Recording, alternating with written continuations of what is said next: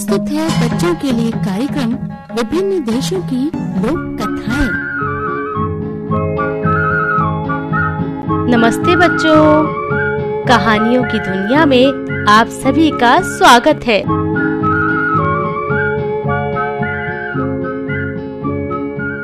स्वीकार कीजिए अपनी ज्योति दीदी का प्यार भरा नमस्कार।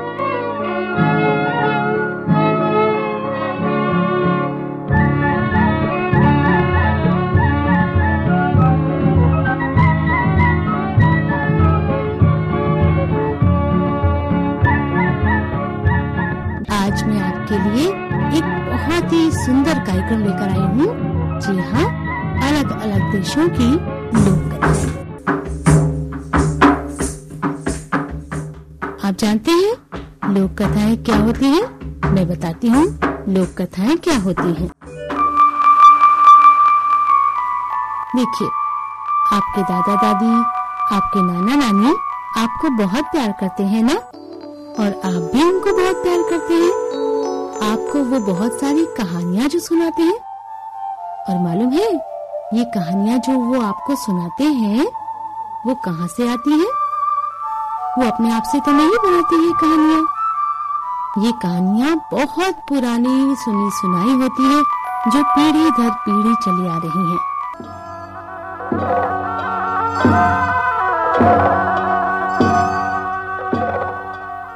तो अब आप समझे, जो कहानियाँ एक दूसरे से सुनी सुनाई होती है। उनको हम लोक कथाएँ कहते हैं। मैं आपके लिए ऐसी ही लोक कथाओं की श्रृंखला लेकर आ रही हूँ।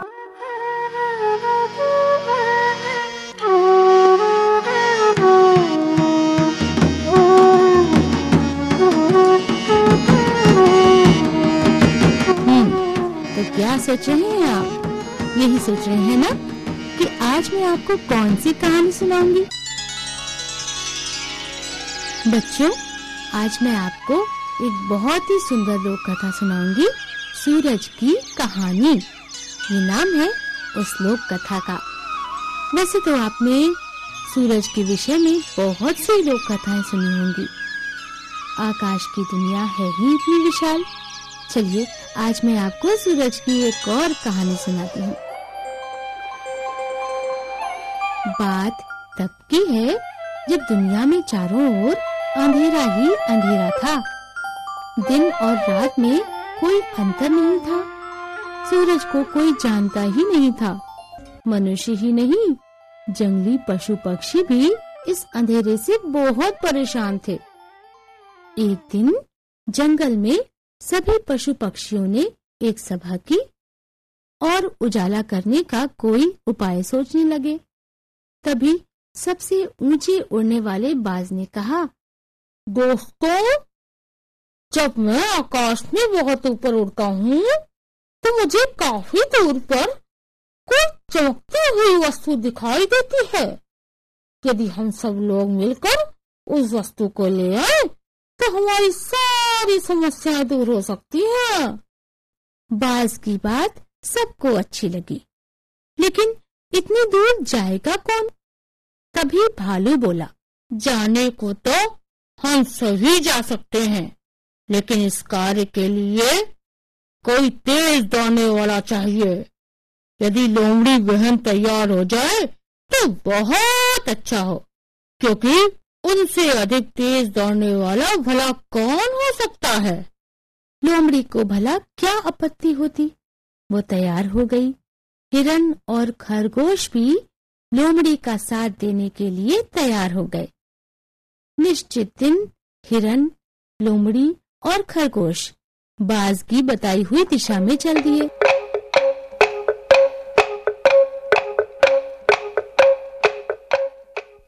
बाज और गिद्ध उन तीनों की सहायता के लिए आकाश में उड़ गए। वे कई दिनों तक लगातार दौड़ते रहे।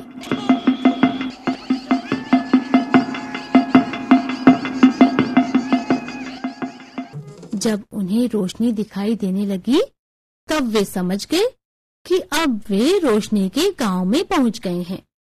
गाँव में घुसकर वो धीरे धीरे दबे पाँव चलने लगे।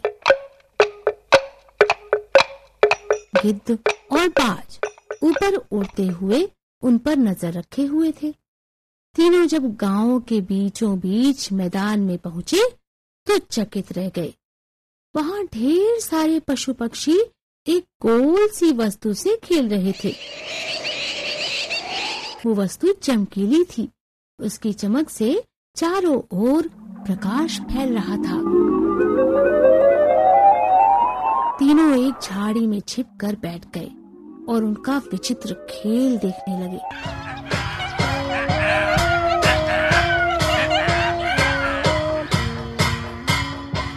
जब कोई जानवर उस गोल वस्तु को लेकर भागता तो दूसरा उसे छूने के लिए उसके पीछे भागता। लेकिन जब दूसरा उसके पास पहुँचता तो पहला उस गोले को किसी दूसरे को दे देता।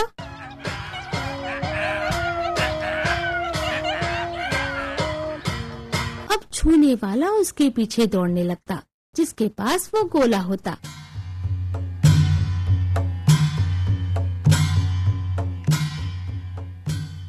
तीनों दोस्त झाड़ी में बैठे बैठे खेल समाप्त होने की प्रतीक्षा करने लगे।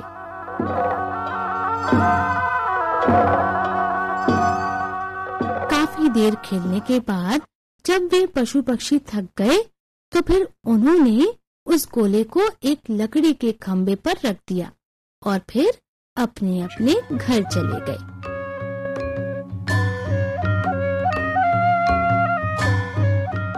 धीरे गोले की चमक कम होने लगी। गोले की चमक कम होते देखकर हिरन ने कहा बहन, लगता है गोला खेलते रहने पर ही चमकता है। देखो ना, खेल समाप्त होते ही इसकी चमक कम होने लगी। लोमड़ी को हिरन की बात सही लगी। उसने कहा, हमें ये गोला मिल जाए तो हम हमेशा इसे खेलते रहेंगे। थोड़ी देर बाद जब सब जानवर सो गए तो वे तीनों गोले को हथियाने की सोचने लगे। गोला था कि ऊँचे खंबे पर था। इतनी ऊंचाई तक तो लोमड़ी भी छलांग नहीं लगा सकती थी। तभी उन्हें गोले की हल्की रोशनी में बाज उड़ता हुआ दिखाई दिया।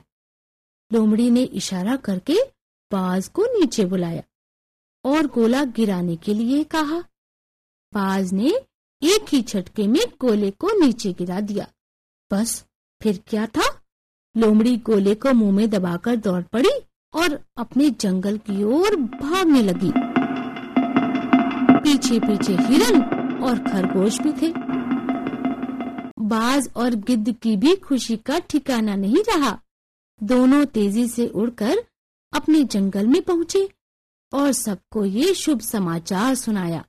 गोला अपना हो गया है। ये जानकर पूरे जंगल में खुशी की लहर दौड़ पड़ी।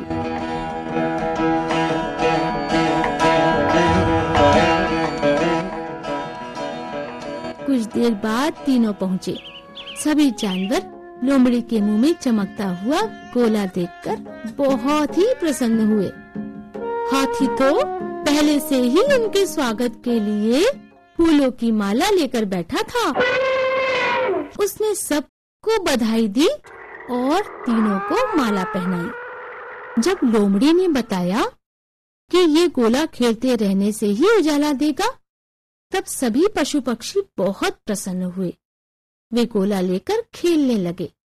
तभी वहाँ भेड़िया आ गया। उसने भी खेलना चाहा, लेकिन जानवरों ने उसे नहीं खिलाया क्योंकि वो सभा में शामिल नहीं हुआ था। इस पर भेड़िए को बहुत गुस्सा आया। वो एक किनारे बैठकर गोला पाने की प्रतीक्षा करने लगा। सब गोला खेलते रहे, उछालते रहे। एक बार गोला उछलते उछलते भेड़िए के पास आ गया। भेड़िया तो इसी ताक में था। उसने गोले को दोनों हाथों से पकड़ा और हवा में उछालकर पैर से ज़ोर से ठोकर मारी।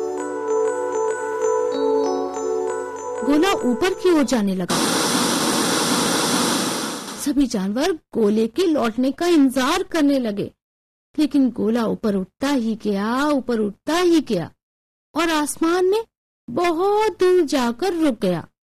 जानते हो बच्चों, वो गोला क्या था? वो गोला था हमारा सूरज। तभी से वो गोला ऊपर ही है और हम सब उसे सूरज के नाम से जानते हैं। तो बच्चों आपको कैसी लगी आज की ये प्यारी सी कहानी? सूरज की कहानी। तो आज की कहानी तो आपने सुन ली। अब आपकी ज्योति दीदी आपसे लेती है इजाज़त। कल फिर से मिलने का वायदा करके। तब तक के लिए अपनी ज्योति दीदी को दीजिए इजाज़त। नमस्कार। बाय बाय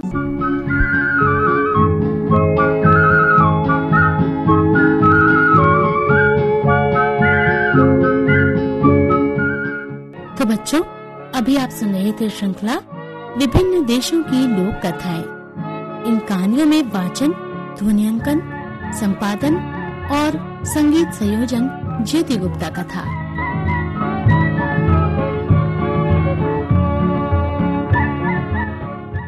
बचपन जैसे बढ़ता पेड़ कैसा ये जीवन का खेल? छह सालों जमाई तन मन की बगिया महकाई ऐसा है जीवन।